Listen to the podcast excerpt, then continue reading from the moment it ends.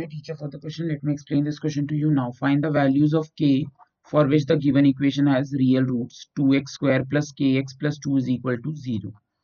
तो हमें equation given है 2x square plus kx plus 2 is equal to 0 has real roots.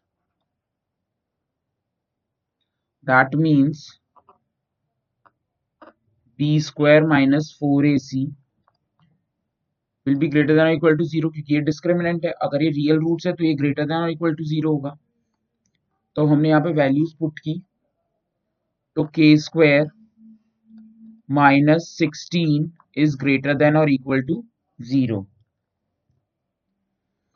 now this implies k square is greater than or equal to 16 this implies further k is greater than or equal to plus 4 and k is less than or equal to minus 4. That's it. Therefore, k is greater than equal to plus 4 and k is less than or equal to minus 4 are the required values of k. That's it. I hope you understood the explanation.